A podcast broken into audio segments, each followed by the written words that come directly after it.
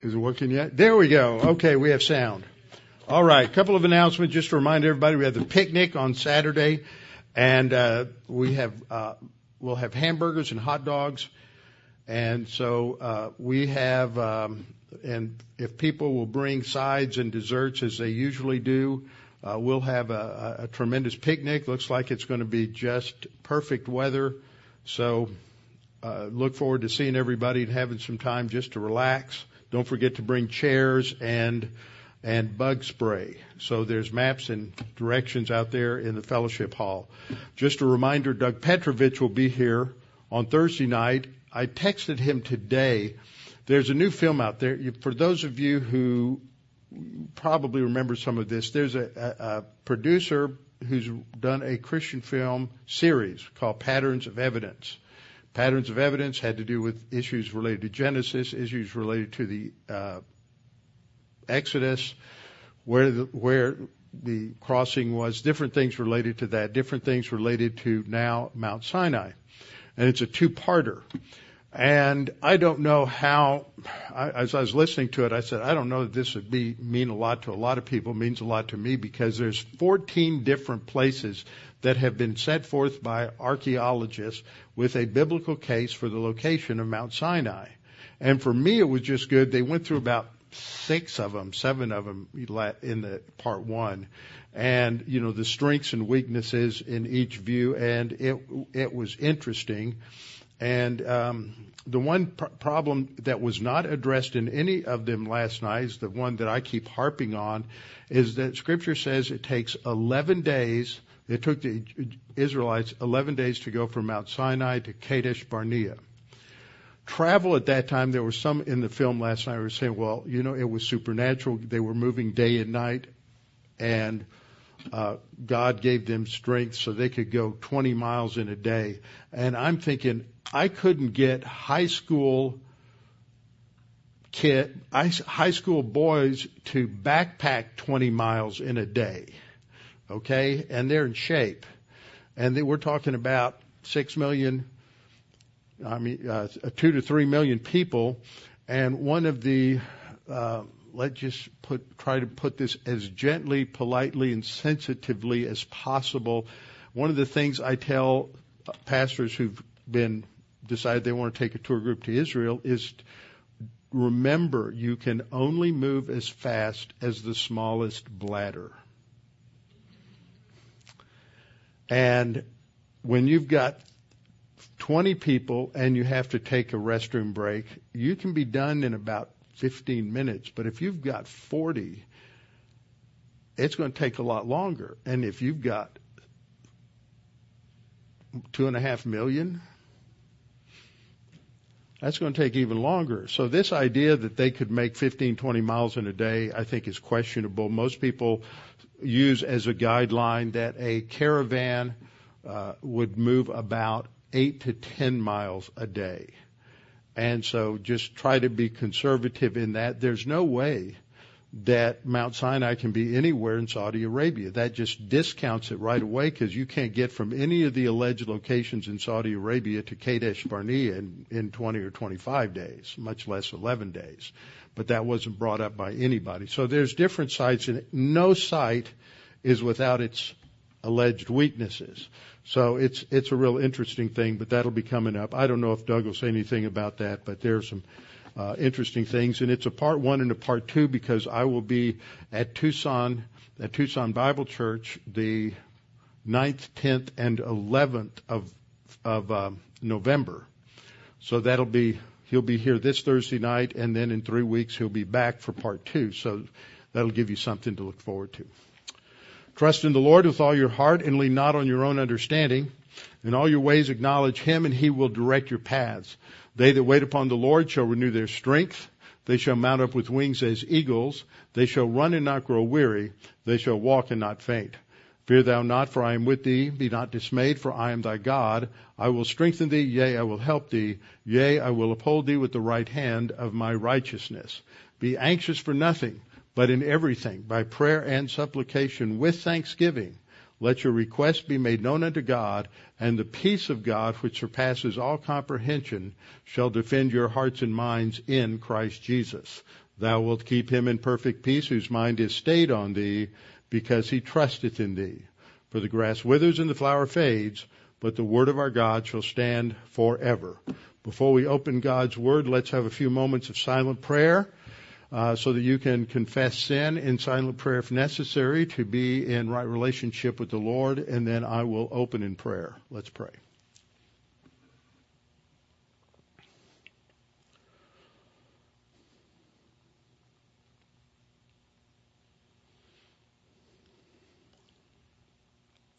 Our Father, we're thankful, so thankful that we have you to depend upon, that you are our uh, rock, our protector, our fortress, our shield, our high tower.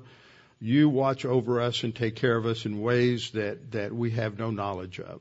So, Father, we're thankful that we can always hide ourselves in you, our rock. Father, we pray for those we care about, for pastors like Dan Ingram and others who are dealing with health problems, some in retirement, some not yet in retirement, but growing older. We pray for Herman Maddox. And, Father, we just pray that you would give them the, the strength and spiritual focus to stand firm as they face these tests related to health. Pray for Jim and Phyllis as they go from Lviv back over into Poland tomorrow and prepare to go to uh, Zambia. We pray for their ministry down in Livingston with uh Charles Musonda, and then up to Lusaka. Watch over them, keep them safe, give them energy and rest as they travel.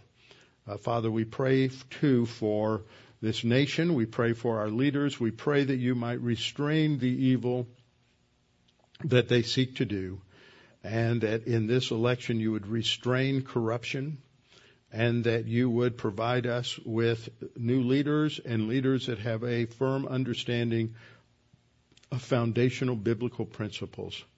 And, Father, we pray for us that we might always keep our focus on you, that ultimately you are the one who provides our security and stability. It is not our culture. It is not our leaders. It is not our government, but it is uh, our walk with you.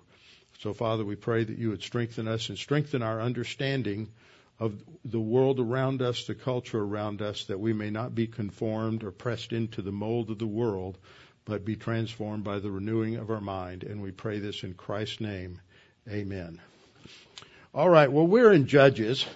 We're in Judges uh, ten, six through eighteen, and we're in a section that is really related to understanding how this verse should be applied in a broader sense to us. The problem that, that happened with Israel is a problem that is happening to us and has happened to many other civilizations and cultures down through the centuries, and that is that they reject God and they turn to human viewpoint or paganism, and that's not a pejorative term. That is a technical term for those religions that do not accept uh, the God of the Bible, and I believe that that only includes Judeo Christians, uh, Jews and Christians uh, who hold to a Judeo-Christian view of the Old Testament. It excludes Islam because of its background, but that's another issue. The verse reads, "Then the children of Israel again did evil in the sight of Yahweh, and enslaved themselves to the Baals and the Asherahs." And I, I, I punctuate this in a way that that's the general statement, because those gods and goddesses, the fertility gods and the and the sex worship that went on within these pagan fertility religions, uh, they had different names in different uh, geographical locations, in Syria, in Sidon, in Moab, in uh, Ammon, and in Philistines. It was Milcom and Molech and Chemosh and Dagon. And the Israelites became attracted to this. They are conformed to the world. Okay, that's that's the illustration. Romans twelve two, don't be conformed to the world. They are conforming themselves to the world. They are assuming the, the world view. And what was interesting um, getting into this is that today I had a I had a text, "Can you please call me?" And it came from a long, long time friend of mine. We uh, knew each other vaguely when we were young at uh, at Baraka Church, and then later, because she's several years older than I am, um, not that many, but few, Uh, she was on staff at Peniel when I was a high school worker and later. And we've bumped into each other professionally several times over the years. And every now and then, at least once a year, she'll send me a message like that, and we'll talk for about an hour, hour and a half. She had read a book, and she was just blistering mad and upset about this book, and it was talking about um, and critiquing where evangelical Christianity is going politically. And after she went through a lot of it, and while she was doing that, I opened my laptop and I went to Amazon, looked at the book, and read the v- reviews. And and this is not uncommon. I've had other conversations like this, but it feeds our background for why I'm going through the things I'm going through.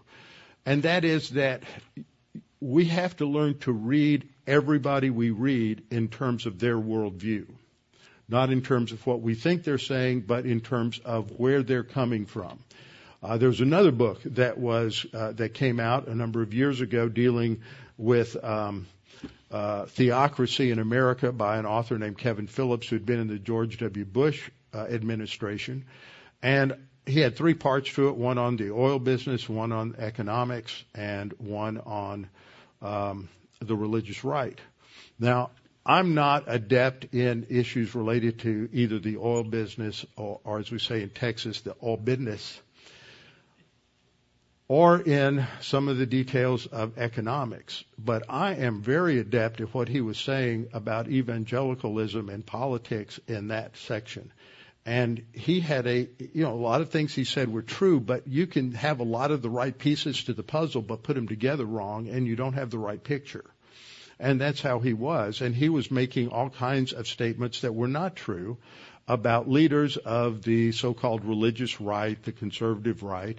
And not that I agree with everything that some of these guys know, but because of my involvement with pre-trib, I knew several of these guys personally, and I knew that the things he was saying that they were trying to accomplish were not true.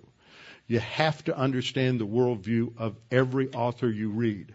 You have to understand the worldview of every artist whose work you look at, whether it's uh, visual art, whether it's music, whether it is poetry, whether it is drama. Every one of us does what we do out of our worldview. Now, some people aren't very intellectually aware of what their worldview is, or they may be in the kind of circumstance that I've often pointed out at the time of the American founding, is the worldview of the culture was a theocentric worldview, and you had uh, people who were being influenced by uh, an already liberal drift in American Christianity, American Protestantism, toward Unitarianism, towards a more rationalistic view of Christianity. But they still believed in moral absolutes. They would still say that the Bible is the Word of God. They just understood it in a different way. They they hadn't quite gotten to the precipice where they'd fallen off yet, but they were they were hanging off, as we might say. Some of them, and that, that I'm not dealing with anything related to salvation. I'm just thinking in terms of the way they think, how we think. You've heard me say this for years. It's hard enough to think with our content correct, but how we think, not just what we think. Content is what we think, what we think about, but how we think about it is very, very important. That's methodology. Remember the the adage, a right thing done in a wrong way is wrong. A right thing done in a right way is wrong. A wrong thing done in a right way is wrong. Only when it's a right thing done in a right way. A right thing is content. A right way is methodology. And I cannot tell you how many times Doctor Tommy Ice and I had arguments with fellow students at Dallas Seminary that methodology isn't neutral. There's nothing since Genesis three that is neutral in this world. How we do what we do is as important as doing what we do. And how we think is hard. It's hard enough to think for a lot of people. Thinking doesn't come easy. But to think about how you think is difficult. And that's really what I've been covering with this continuity of being, and what we're talking about here is it's important to understand ideas and the history of ideas, and ideas affect methodology. And this gets pretty deep for a lot of people, and I understand that. It takes a lot of time and a lot of effort. It's taken me years studying these things. But I remember a couple of things, uh, just to give a little a couple of anecdotes. I remember having a conversation with my dad. Uh, I was in college, I think, and he was talking about the importance of getting an education. And so we were talking about what an education was, and I said, well, you know, don't don't most university, most people go to college, like they go to A and M and they get degrees in engineering and they go to U of H. My dad was an engineer, and he was he was brilliant. Some of you have heard me tell the story about my dad, that when he was sixteen years old, he was um, tutoring calculus at the University of Houston. When I was sixteen years old, I was taking Algebra two for the second time. I did not get the engineering or math gene.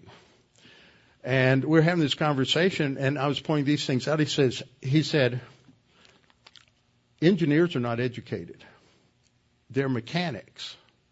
They're scientists. That's not an education. Education is learning how to think, express yourself, develop ideas. Liberal arts is where you learn and where you are educated, where you learn the things that give you a capacity for life, for understanding thoughts, for understanding ideas, for understanding art and music and literature.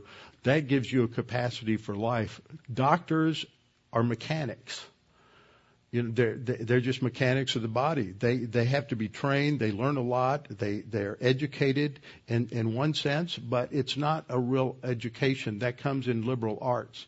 And my dad was well known because he would rant about the fact that, that every engineering degree should require a an English minor, because he said, it, quote, engineers can't write worth a damn.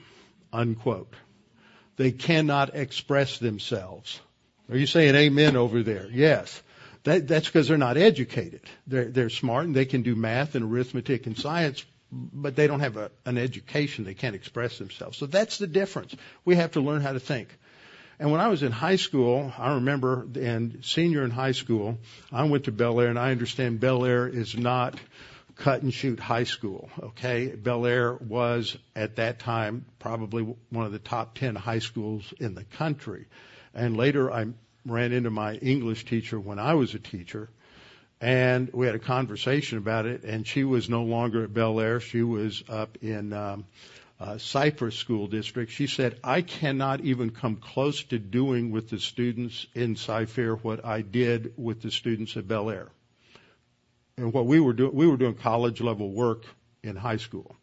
We had to read a book by Hermann Hesse uh, called Damien, and you and she gave us lectures on existentialism and on, you know, a number of other ideological trends and what I would call today the history of the ideas that shaped Hermann Hesse. His uh, parents and his grandparents were evangelical Christians.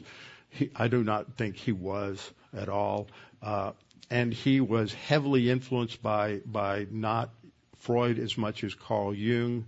He had lots of emotional problems, and he was a, a well well known writer. And you can get into a lot of stuff like that. But but I remember hearing these these things as a senior in high school, thinking, what's the biblical view? I remember thinking about other things in like in political science or in civics. Fortunately, I had a very conservative civics teacher at the time. And but I would still say, what's the, what's what's the Bible say about this? What's that what's that biblical framework?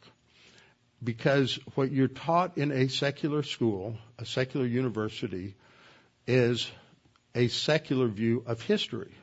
It is a human viewpoint interpretation of history. It is not and and It, it is not necessarily, it's not from a divine viewpoint at all. They may have some things that are right and some facts that are right, but they don't get it because it's not shaped by a biblical framework. That's why that is so, so, such an important, important thing. So At the what we have to understand when we talk about these passages like Romans twelve two, that we're not to be conformed to the world. If you don't know what the characteristics of the worldly views are that are in your culture, then you're not going to know whether you're being conformed to them or not. So we have to somehow understand what those ideas are. We have to understand the conflict between human viewpoint and divine viewpoint, between paganism and biblical Christianity. And at the root is this thing that we're studying here, is this creator-creature distinction. In Romans one, twenty-two to twenty-five, I've spent a lot of time on, but verse twenty-five states it, that historically the human race has rejected God. They have exchanged the truth of God for the lie and worshipped and served the creation, would be the best translation of that word, not creature, creation, rather than the creator, who is blessed forever. And in the ancient world, you had the development of this idea, which I started on last week, called the Great Chain of Being. And I want to try to trace this idea in one class, because I'm not here to teach philosophy, but I am here because I don't know where else any of you or anybody who listens to me is going to get this kind of material. I tell this story some, with some pride, because uh, about twenty years ago, I was on a trip to Greece and Turkey with Tim LaHaye and Ed Heinsohn and Tommy Ice. And Tommy was listening to his iPad all the time. And he told me this story afterwards. He said, he said, so Ed asked me, he said, what are you, what are you listening to all the time? He said, I'm listening to Robbie teach Genesis. And uh, he said, he said, and they had a conversation about that. And Tommy said, yeah, he just gave a great Uh, a great message on the documentary hypothesis and the problems with, with uh, you know, uh, historical criticism in Genesis one. And Ed looked at him and said, he did that from the pulpit? And he said, yes. He said, why would he do that? And Tommy looked at him and he said, if you're at a, at a small church, the only person that's going to train the high school kids and the adults to handle the, the, the teachings of liberalism is the pastor. So where else are they going to learn that stuff? Because they're going to be hammered with it in high school and in college. Ed did not have an answer. But that's the point. Sometimes I have to teach things that may be a little out of your depth because you don't have the background for it. I didn't have the background for it when I first started getting into it, but I was always interested in, in this. And listening to Charlie's framework always helps stimulate that. So anyway, we have this thing called the Great Chain of Being. It's also known as the scale of nature, scala natura, uh, or the continuity of being. And as I pointed out the last couple of times, we have to have these uh, these doc, uh, vocabulary words that'll talk about ends, a Latin word meaning being or existence in itself. Well, what is it? When you look at something, last week I talked about a hymnal. There's two things you can say in relation to this hymnal. One is what it is, the whatness of it. It is a hymnal. It is a book. It has uh, uh, music notes and hymns in it, and it has uh, seven hundred twenty pages. So you can say things. It's got a blue cover. It is uh, dimensions are about six inches by eight inches, things like that. Uh, that's the whatness of it. But if it doesn't actually exist, then it's just an idea. It's just uh, uh, something that's in the mind, that exists in the mind. So existence is different from attributes. Okay, so that's what we're talking about, the continuity of what this thing is that makes the difference between something that's just a thought and something that actually exists. The other word that is used is the word esse, which is a Latin word for the act of existing, and then essentia, and that's essence of something, the whatness of a being. And being is different from its whatness. And I pointed out last time that, that when you think about all of these different things, what they end up with in this chart is something up here that is being, but then they'll put over here, they'll say God. But that God in this chart is a capital G. But what we'll learn tonight is that that's, that's really G with a lowercase g. That's the ultimate thing that they can get to, but they don't know that that's the God of the Bible because they don't know what the attributes of that ultimate good are. Okay? So if you don't know what it is, you know it, that it that it exists, its being, what is it?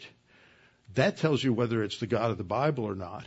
And so most of these arguments for the existence of God only get you to something's there, but they and they just slap the name God on it, but they don't know that it's God, because that has you have to have attributes. You got to have to know what it is. Uh, you, you you've got something there that is, but what is it? The attributes tell you. So the only way you get that is from the Bible. So that's a, uh, dealing with the chain of being, and uh, what it basically means is everything from God to subatomic particles all share to one degree or another the same existence or the same principle of being. Thus, everything is sacred. Everything has some level of spark of divinity in it. So we have this chart here that you have the creator, who is totally distinct uh, from the creature.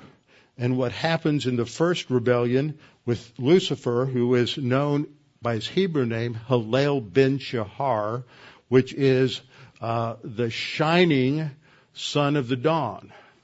So uh, Jen and Amos Kwok, who wrote this, the um, Interlocked series, um, which is where I got this chart, they just used the term the shining star. So a summary of this is, in continuity of being, you have this scale. God on the one end, uh, I would say anything down to subatomic particles on the other, and man is somewhere on that scale. It, part of it necessarily must go to impersonal fate and chance, because the universe can't be personal if it's ultimately just matter.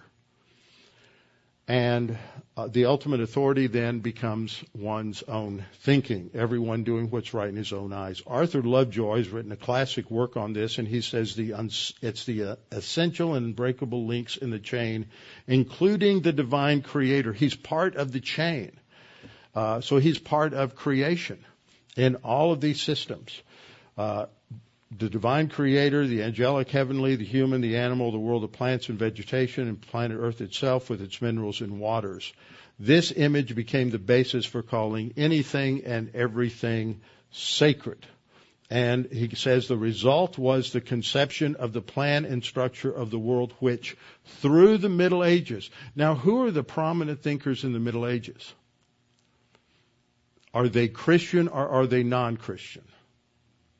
They're Christian.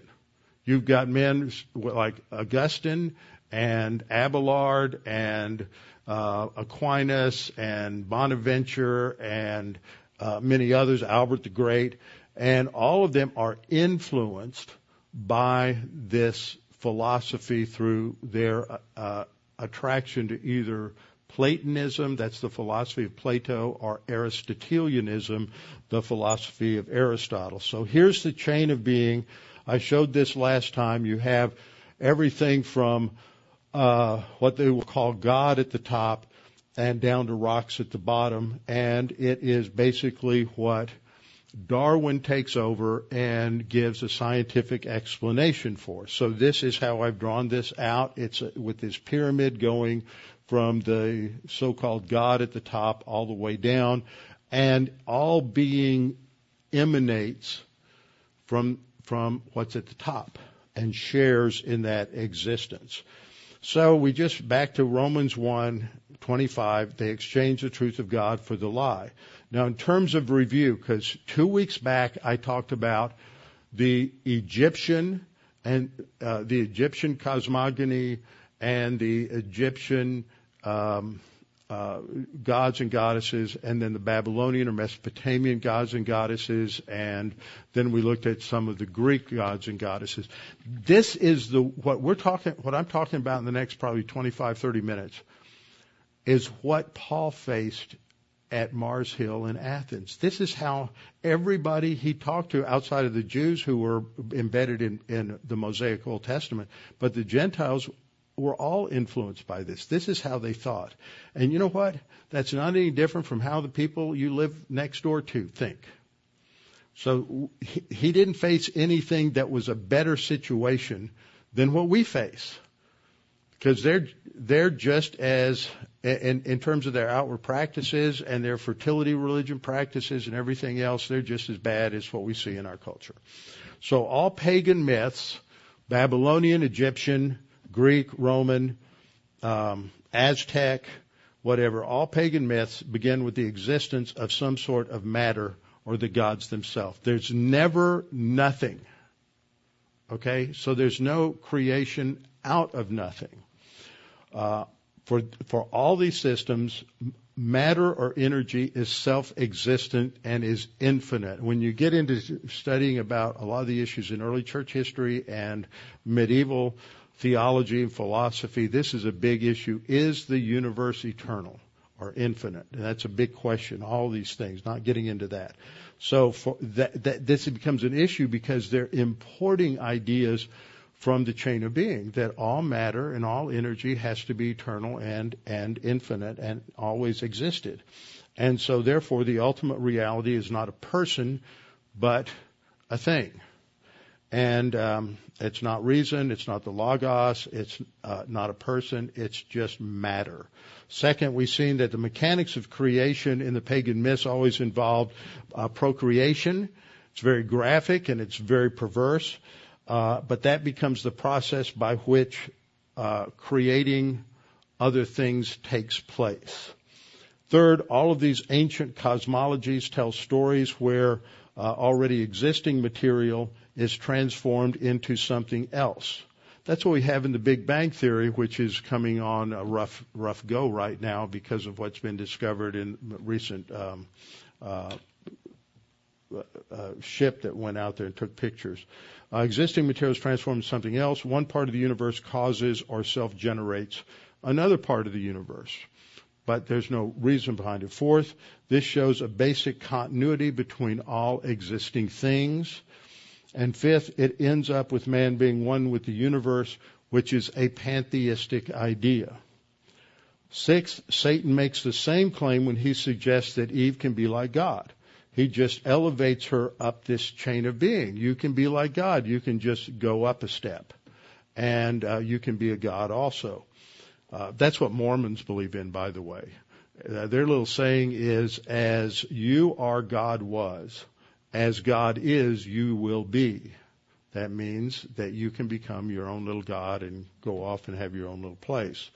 So I talked about the fact that ideas are important. Good ideas produce good results, and bad ideas produce bad results. But one of the most important things that we can study is the history of ideas, because ideas have consequences. And as Solomon said in Ecclesiastes, there's nothing new under the sun. And if you don't study history and you don't study the history of ideas, you'll just keep making the same mistakes over and over and over again. And you live, and as we see in our generation, a fantasy world where they think that, well, it happened, other people failed at it, but we're going to succeed, as they talk about Marxism and socialism. No, you won't. It never will, because it doesn't fit the reality of God's creation. So we have to understand that everything we read, watch, listen to, is an expression of ideas. It's an expression of a worldview. And we have to understand, what are those ideas? From whence do they come? What is their impact? And then how do we evaluate them? So even when we talk about these things that are not commonly talked about, we need to recognize that that they are important and they affect us every, every single day. So um, we're I'm losing my mouse here. Okay. Um, all of these things that are produced. You can think about Bach. You can think about uh, a philosopher like Spinoza. You can think of uh, someone who wrote uh, narrative poetry like John Milton. And you can think about uh, Darwin and what he wrote. You can think about Star Wars and what is the worldview that Gene Roddenberry expressed through, through uh, not Star Wars, Star Trek. Uh, what Gene Roddenberry expresses through Star Trek. Um, then you can look at what George Lucas produced through Star Wars. They th- everything they they put in there and what they excluded is intentional, and they are expressing their deeply held core beliefs. And I've seen interviews with both Gene Roddenberry and with George Lucas talking about uh, their views, and they all come out of an evolutionary Uh, non-theistic wor- worldview. George Lucas specifically modeled everything he did on on Buddhism. So what are you seeing? What's the message that is coming across when you watch those shows? And look, I've seen every Star Wars movie, I think. Okay, so, and I was a big Star Trek fan, but I understood this. And there are many times I turn Star Trek off because I'm like, okay, you know, you're just overloading me with your humanistic worldview, and I don't want it. Um, but we have to be able to identify that, and your kids or your grandkids watching this, unless you've given them a, a, a filter and a grid so that they can discern what's happening, um, they're going to have problems. They can they can start buying into that worldview, and it influences this, and that's not what you want. So to chart this out, I think for some reason this isn't coming up right. On the left side, we have the biblical view. We have God who is a personal, infinite God, and He creates. That's why I have a black line there. There's a strict dis- distinction between the personal, infinite God and the finite universe. And so you have angels, man, animals, vegetation, matter, and energy are all there, but they are distinct from the triune, personal, infinite God. Now, on the other side, you've got the pagan worldview. This is everybody else that's not influenced by the Judeo-Christian worldview, the Old Testament and New Testament. So God and everything else are now within a closed system. See, this is an really this is a, a, a system that is that is open, because what that means is that God can enter into His creation. And He can get out of His creation. It's open.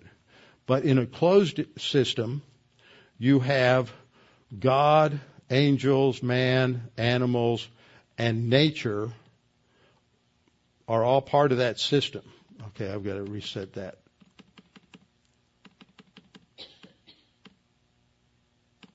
One more. God, angels, man, nature, they're all one. Okay, that's why I have that circle there.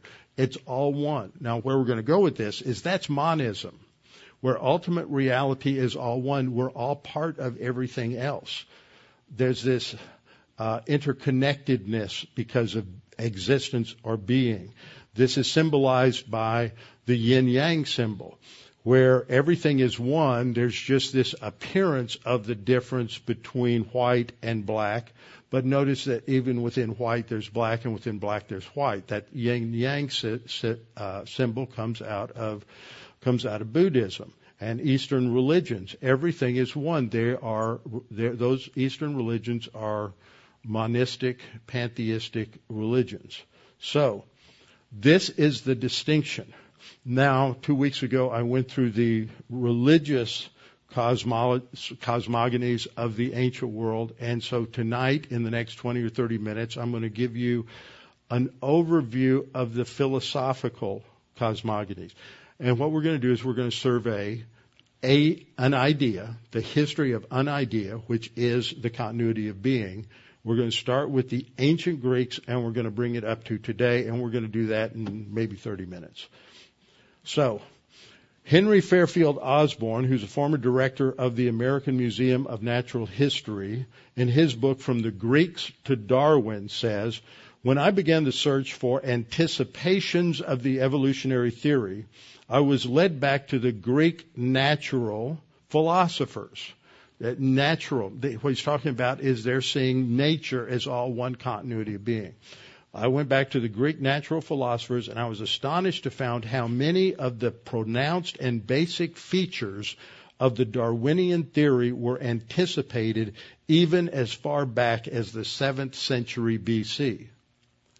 There's nothing new under the sun. Now, this is a long quote, and I'm breaking it down so that we can understand what he's saying because it's significant. It's by Milton K. Munitz, who's a professor of philosophy at New York University, in his book, The Theories of the Universe. He says, "The type of thinking initiated by the Milesian school of pre-Socratic thinkers." Now, you know, you're familiar enough with Socrates, Plato, and Aristotle. That's the chronological order. But there were philosophers who were the sort of the uh, incipient philosophers that preceded Socrates, and those are the pre-Socratics, okay? They are before Socrates. And the three that you study when you take any philosophy course are Thales, Anaximander, and Anaximenes. Those are great names for cats, don't you think?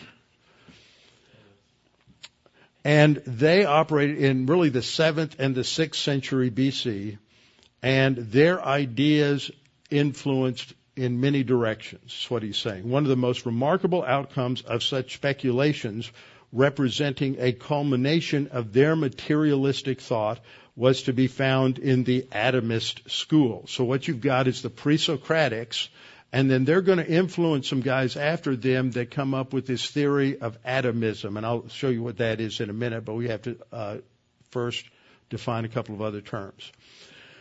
Pre-Socratics, these guys are all monistic pantheists. Now, what in the world is a monistic pantheist? Well, first of all, what is monism? Monism is the view that all reality is of one kind. It's just sort of a, a, an image as such that you think there are differences. They're really not. All is one. Uh, it can be explained as a neutral monism, a material monism, or pantheistic monism. Materialistic monism is everything is reducible to matter alone, which is eternal. In pantheism, there's the belief that God and the creation are identical. Lowercase g. God and the creation are identical. So you see a tree, that's God. And nature is nature equals God. This is what undergirds environmentalism. Now, Christians have their view of how to take care of the, the environment. It's called stewardship. That's different from environmentalism. Environmentalism is a philosophy, and if you want to understand it in depth and really get into the heaviness of this philosophy, then you read, need to read Mark Musser's book. And I can't remember what the new title is. He gave, gave it a new title. But it's really, really well done, and he con- he has great control of the philosophy and all of this. And but, you know, it's a little heavy even for me. Uh, but it's good. It's important to understand these things, because that's what we're facing with. We're getting idolatry shoved down our throats in the form of environmentalism and moving to electric cars and all of this other nonsense, and it's all coming out of a denial of the creator-creature distinction and their pantheistic monism. But you never thought about it that way before, did you? So monism is everything is reducible to one, and pantheism is the belief that God and the creation are identical. So in monistic pantheism, the ultimate reality or the basic stuff of the universe, matter, gas, or being, is identified as God. So when, if everything is reducible to matter, matter has always existed, then they just slap the top, God on that, because everything comes from that, so that must be God. Now, in the Star Wars movies, the Force is dualistic. It can be used for good or for evil. Darth Vader's using it for evil. Um, Obi-Wan Kenobi's using it for good. And there's a scene in The Empire Strikes Back, which was the second of the original three, and I can't get the rest of them in order, so I think it's the fifth in the whole series now. But there's a scene where Luke Skywalker is trying to l- learn how to use his lightsaber, and he goes into the swamp, and Darth Vader uh, appears before him, and they have a lightsaber duel, and he uses his lightsaber, and he decapitates Darth Vader. And his Darth Vader's head rolls to the side, and he walks over, and he opens the visor, and he sees himself. He sees his own face, his own head inside that that helmet. What is that saying? That's saying that he and Darth Vader are, are, are all part of the same continuity of beings. The Beatles popularized this kind of thinking in a song, I am you, you are me, he is she, we are one. We all share in the same existence. And so these ideas have permeated our culture. Most people don't even know that they're drinking toxic ideas when they go to see films. So we have Thales. He was one of the first Milesians, and he said that in terms of ultimate reality, primordial matter, that was water. And so from water comes everything else that is in existence. Next guy is Anaximander, and his dates are six eleven to five forty-six. His idea of primordial matter is that there are these these opposites of hot and cold and wet and dry, and then everything is going to come out of that. All existence is going to come out of that. Then the third guy is Anaximenes, and his dates are uh, around five twenty-eight, so this is sixth century B C, and you have primordial matter for him is air. Everything comes from air. And so that leads to everything in existence. Okay, now you have an idea, when we read this quote, who the pre-Socratics are, Thales, Anaximenes, Anaximander. So let's read it with a little more understanding. The type of thinking initiated by the Milesian school of pre-Socratic thinkers, Thales, Anaximander, and Anaximenes, in the sixth century B C was carried forward in many directions. One of the most remarkable outcomes of such speculations represented a culmination of their materialistic thought was to be found in the atomist school. Originally worked out in its main features by Leucippus and Democritus in the fifth century B C, the teachings of atomism were later adopted as a basis for the primarily ethical philosophy of Epicureanism. Okay, so you see it's the history of these ideas going forward. So you have Leucippus, and, who's a pre-Socratic philosopher, who is influenced by the um, Milesian philosophers, and he influenced Democritus. And according to Democritus, all things were made of fundamental indivisible particles, which he labeled atoms. He coined the word. That's where it comes from. His understanding of an atom wasn't your understanding or my understanding of an atom, but it was the smallest thing he could think of at the time. So Munit says about uh, Democritus that it, referring to atomism, elaborates the conception of a universe whose order arises out of a blind interplay of atoms. Now let me tell you, what is a blind interplay of atoms? That's pure random chance. How does that produce order? Hmm?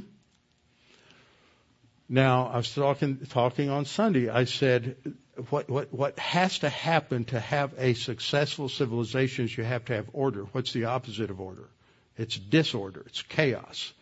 Judges is when chaos was king. When everybody does what's right in their own eyes, you have chaos and disorder. You do not have order. A civilization or culture cannot survive. And so, but their view of ultimate reality, his view was that all of these have an interplay of blind chance. Blind interplay of atoms rather than a product of deliberate design of a universe boundless in spatial extent, infinite in its duration, and containing innumerable worlds in various stages of development or decay. So L T Moore in his book Dogma says about this, if evolutionists must find a cornerstone in Greek philosophy for their doctrine, they should give this honor to Democritus. His doctrine of mechanical and atomistic monism, in which all phenomena are reduced to material particles moving according to natural law, pure randomness, is in the real sense of the word modern science. That's a profound statement. What, what that's saying is that that ideology which undergirds the concept of ultimate reality in modern thought is based on this same idea that undergirded pagan, paganism in the ancient world. So here's our timeline to try to help you put this together. We have pre-Socratics, Thales, Anaximenes, and Anaximander. As a result of their influence, you have a further development of those ideas in the atomism of Leucippus and Democritus. Then you have a bit of a reaction by Plato and Aristotle. And Plato takes one view. He's the ancient rationalist, the ancient Descartes. Ultimate reality is in the realm of ideas, not in the physical. In Platonism, there's something not quite right about matter. He doesn't identify it as sin, but there's something not quite right about it. superior to matter is the immaterial or the realm of ideas. And so he calls the ultimate, ultimate reality the idea of ideas or the complete other, uh, being, the summum bonum, the good, the absolute good, or absolute being in terms of absolute existence. And then people slap the word God on that because that's the best they can do. But that's not God. That's not I am that I am. That's not the self-existent God of Abraham, Isaac, and Jacob, who is the cre- creator who's distinct from his creation. But because everybody calls that God, Christians get sucked into thinking that those arguments lead to the biblical God. They don't. Even Aquinas recognized that at some point. Now, Munitz goes on to say, it elaborates the conception of a universe whose order arises out of a blind interplay of atoms rather than a product of deliberate design, of a universe boundless in spatial extent, infinite in its duration, and containing innumerable words in uh, innumerable worlds in various stages of development or decay. It was this concept, an infinite and at bottom irrational universe. Notice that, that what you end up with, if your starting point is with the eternal existence of matter, that cannot explain mind. How do you get mind, which is immaterial, out of matter? You cannot explain it. So you have to have a, you have to leap to irrationality. That's what he's saying. That at, at bottom, if that's irrational, what do you think Darwinism leads to? Irrationality. Uh, it's this concept of an infinite and at bottom irrational universe against which Plato, Aristotle, and the whole tradition of theologically oriented thought in Western culture set themselves in sharp and fundamental opposition. It was the same conception, however, which once more came into the foreground of the of attention at the dawn of modern thought. We went back to the vomit, as Peter puts it in uh, Second Peter. Like a dog returning to its vomit. It was the same conception. So he says, it has remained up to the present time an inspiration for those modes of scientific thinking that renounce any appeal to teleology in the interpretation of physical phenomena. He's the professor of philosophy of science at N Y U, or he was, in his book, The Theories of the Universe. See, they all start with chaos. In the in the religious conception, out of chaos, you, chaos creates its own gods that are there. And in in the Big Bang Theory, you start with chaos, and from an explosion, you have order. Explain that. You really can't. That's called irrationality. L T Moore says, after Aristotle's death, Greek thought gradually divided into two schools of the Stoics and the Epicureans. At these two schools held, uh, as these two schools held the world of thought in allegiance well into the Roman Empire. What does that tell you? This is the way people thought in, in the first century, in the second century, and third century. That's why he says it exerted much influence on Christian writers. Their ideas of science and evolution are very important. Now, this slide got out of order. You have Heraclitus, who in the sixth century said everything was change. The universe is continually changing, and thus it is senseless to ask for its origins in the manner of a myth. He taught there is no beginning or end, no, no beginning or end, only existence. Okay, so that's that's Heraclitus. So I'm going to skip to the next slide here. Okay. W K C Guthrie, a well-known, noted, outstanding expert on Greek history and Greek philosophy, in his book on the Greek philosopher says, this man also expressed the same thing by saying that man's soul is a small part of the gods, the God being the universe.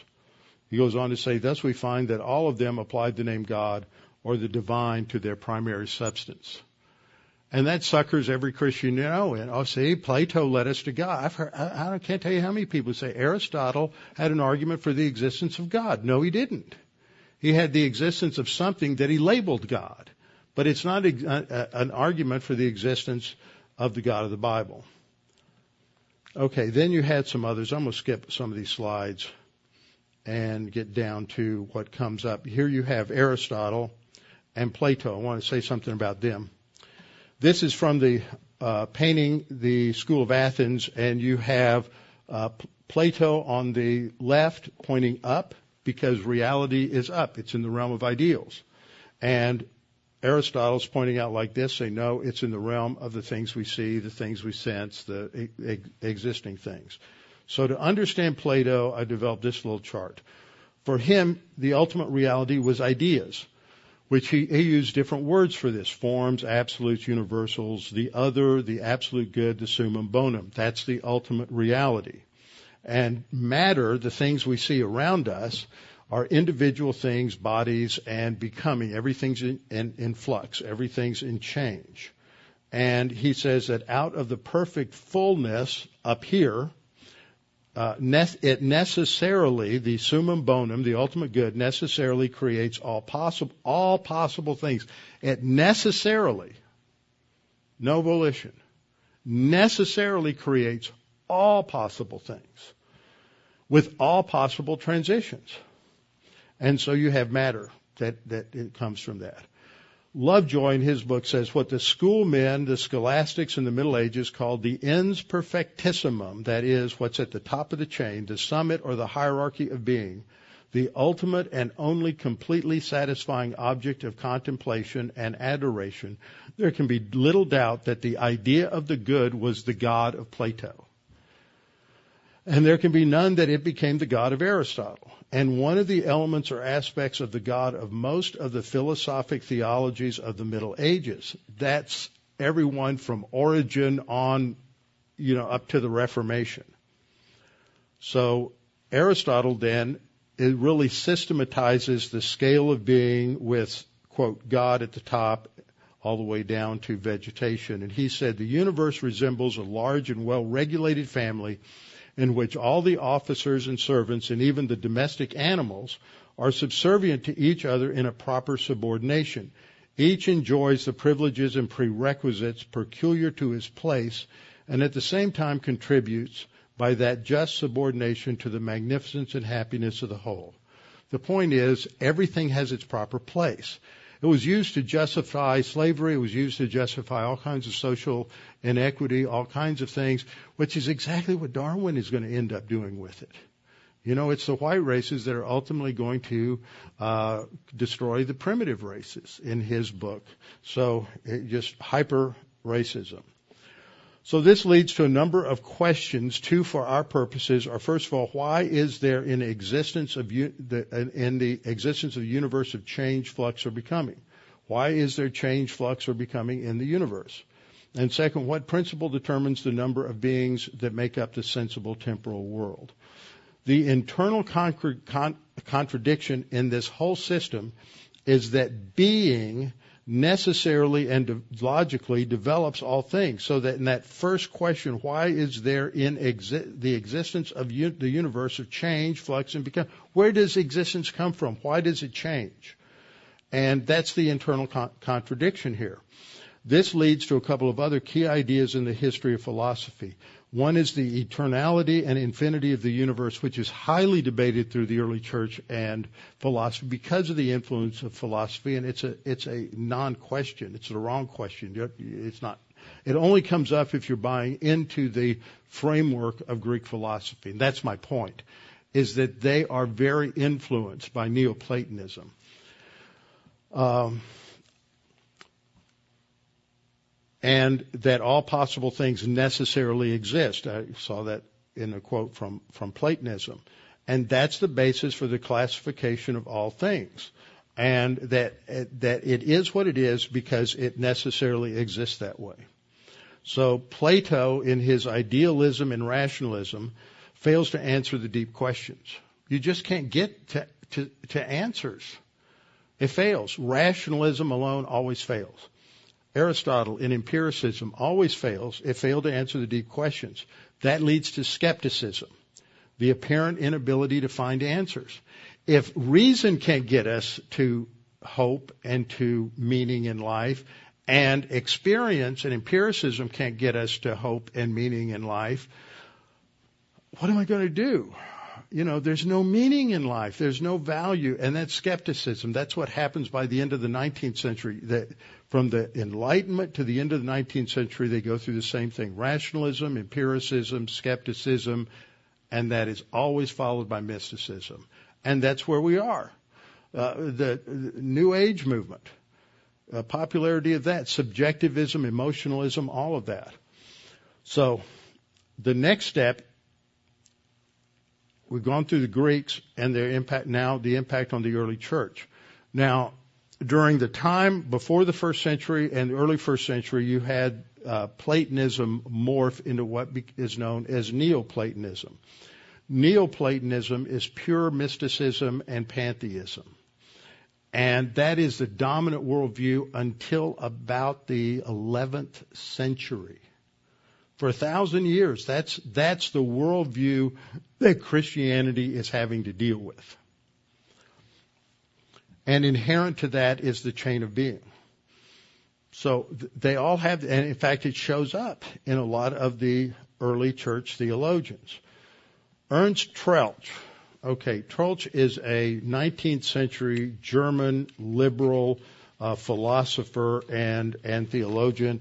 And, but he makes the accurate observation that medieval Roman Catholicism doesn't belong to the Middle Ages, but it's the last creative expression of classical philosophy. Plato, Aristotle, Neoplatonism. It all boils out in medieval theology. And uh, he says uh, the, it's the last creative expression of classical philosophy, which can be said to have died in giving birth to it.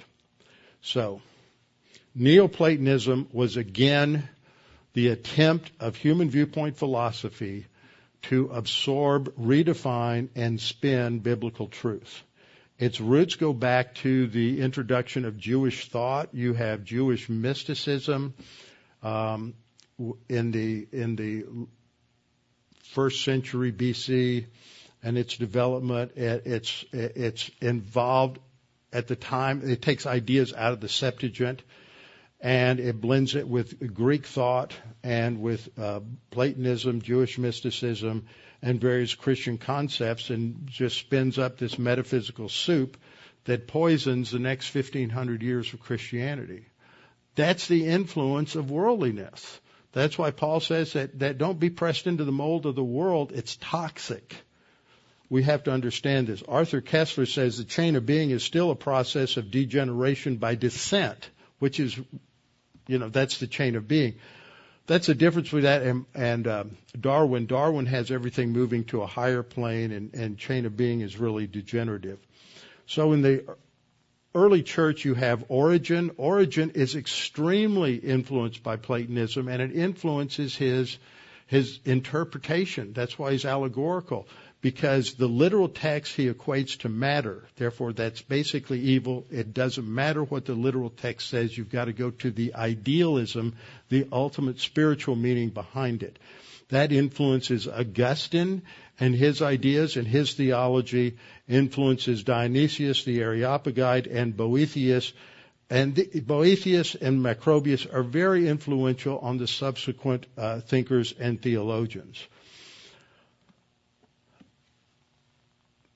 Since from the supreme God mind arises, and from mind soul, and since that in this turn creates all subsequent things and fills them all with life, and since this single radiance illumines all and is reflected in each. That's the chain of being. Everything participates together.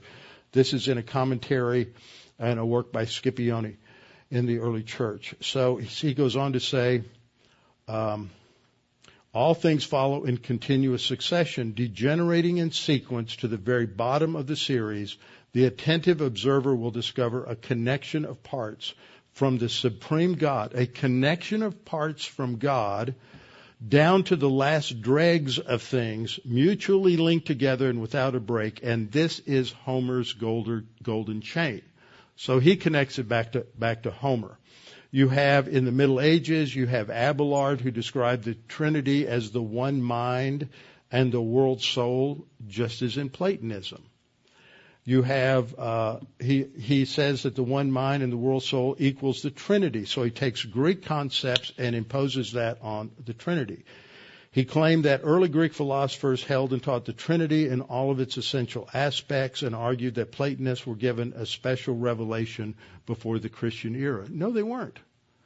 You know, but this is how you get people to accept these ideas, and they, they come in. Uh, it's a Trojan horse. Hugh of Saint Victor, you never heard of these people. That's why I'm telling you about them. These were the brilliant thinkers of the Middle Ages that post-Enlightenment educators ignore because we don't need anybody who believed in God. Hugh of Saint Victor held to the Neoplatonic procession of all things from God and their return to God. But let's not leave out the influence of Muslims. I said before that Islam doesn't generate anything new. It transports ideas from one culture to the next culture. You have uh, one of the foremost philosophers. They, they had Aristotle before what, uh, before most of Europe had Aristotle. Aristotle disappeared for about a thousand years, or about five hundred. No, about about a thousand years. So he, uh, but but. Aristotle was recovered by the Muslims when they captured uh, parts of Turkey. They were they had that. So Aristotle was translated into Arabic, and that influenced them. And they all have this idea that all, there's this uh, intelligence that is in, that is in the chain of being above mankind. They they all they held to that. Avicenna, you've, you, you know, there is one book by Louis L'Amour that is in sort of medieval Spain, and he talks about Avicenna and Averroes. So if you read Louis L'Amour, he's educated enough to know who these guys were. So, but they all held this to this chain of being, and even Aquinas. He, point number one, he accepted Aristotle's natural philosophy in total, including the chain of being. Second, I, mis- I changed up the numbers. I was leaving, trying to leave some things out. He rejected parts of it. He rejected the creation by emanation, and he tried to hold on to a consistent ex nihilo creation, uh, which appears to be a contradiction in his thinking. He rejected the eternity of matter, but nevertheless he uses their terminology, which uh, imports this chain of being idea. That's the guts of what that is talking about. Um, most importantly, Aquinas, the great Catholic medieval philosophy, and still considered the, the doctor of the church. He is the theologian of Roman Catholic theology, and he built upon Aristotle's conception of there being a hierarchy of beings. This is described in uh, the Dictionary of Philosophy and Religion, Eastern and Western Thought. Uh, Reese says, Aquinas conceived of the chain of being as having gradations between God at the top and unformed matter at the bottom, with God being pure actuality and unformed matter as pure potentiality. Now, I want you to remember and understand that language. I'm joking. When we get into the last verse in the paragraph we're studying in Ephesians, where it says, don't grieve the Holy Spirit, you run into the question of impassibility of God. Does God really grieve? Does God have emotions? Now, the doctrine of the impassibility is hard for a lot of people in our emotion-driven culture to understand. When you say God doesn't have emotions, they just they just freak out. But we're not educated to think of emotion wasn't an English term until the seventeen hundreds. Passion was one term that was used. Does God have passions? The P A S S in impassibility means God does not have passions. Passions are things that come and go. God, it never changes. He's the same yesterday, today, and forever. There, that fundamental to understanding impassibility is, number one, the creator-creature distinction. That's one reason I'm spending so much time on this, is when we get to understanding these anthropopathisms that make it sound like God has emotions like you and I have emotions, we have to understand those are figures of speech. And if God has emotions like we have emotions, that leads to the open theology of God, which was even the Evangelical Theological Society had to admit that was heresy. And it, it implies that God changes. An emotion is a response to something somebody else does that causes a change in me. Does God change?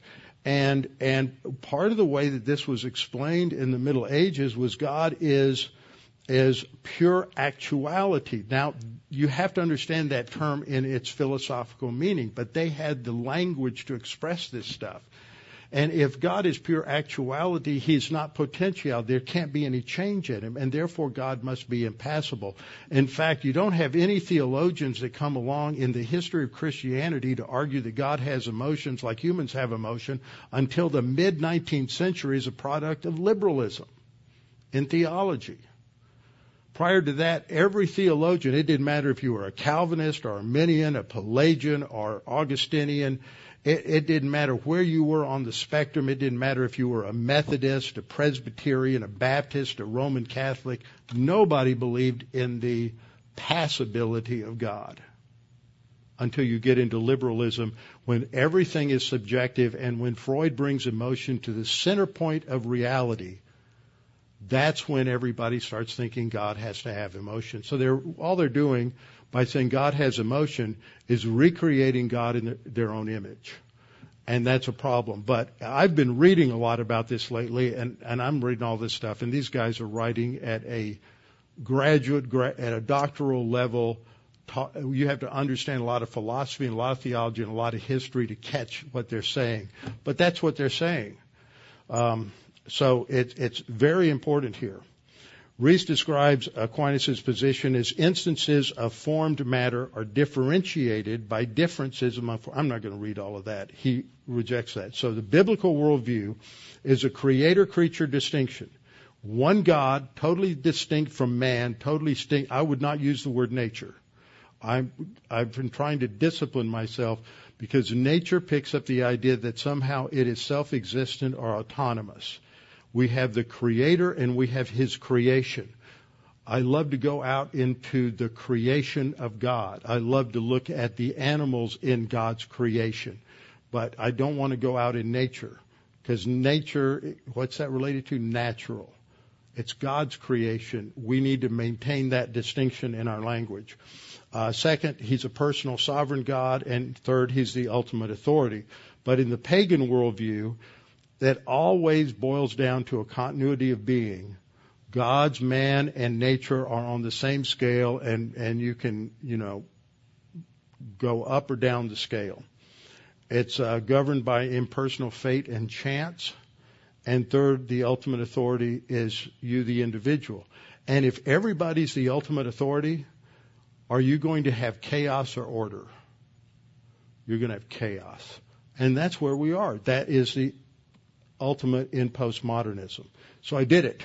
You had a flyover of the history of one idea, and that forms the metaphysics. You remember the iceberg illustration? And one guy told me, he said, you don't can't believe how many times I draw out the iceberg illustration to educated people, and they're blown away because they've never thought before that below the waterline. They've never thought about how what they are saying or what they say they believe is the result of uh, of an ethical system that is based on an epistemological system that is based on a certain view of ultimate reality. They've never made that connection. They just live above the waterline there. So all of this is is really, really important. It, it educates you. And that's what we need, because it gives us vocabulary and it gives us intellectual tools to be able to talk intelligently about sophisticated concepts that are in the Bible and why the battles occur that occur. Because when you look at that worldview distinction right here, when you have a clash between the, the biblical worldview and the pagan worldview, that's going to be explosive. That's what we're seeing right now. The United States of America and Western civilization are what they are because of a biblical worldview and the distinction between the creator and the creature. That's fundamental. How many times do we have that creator-creature language in the Declaration of Independence? But when you deny that, you're cutting the intellectual foundation out from under the Declaration of Independence and the Constitution. And you can't think within the framework of those ideas if you don't understand this. I mean, you know, you can, but but you really can't. You, you we have to think conceptually here, because this is a battle of ideas, and ideas are what shape a culture or destroy a culture. And the only ideas that can give stability to a culture are those that come out, out of the Bible self-consciously, not accidentally. So with that, we're going to come back and show how Jephthah is a believer, but Jephthah still functions as if he's a pagan. Now, we've never had a leader like that in America, so we can't relate to it.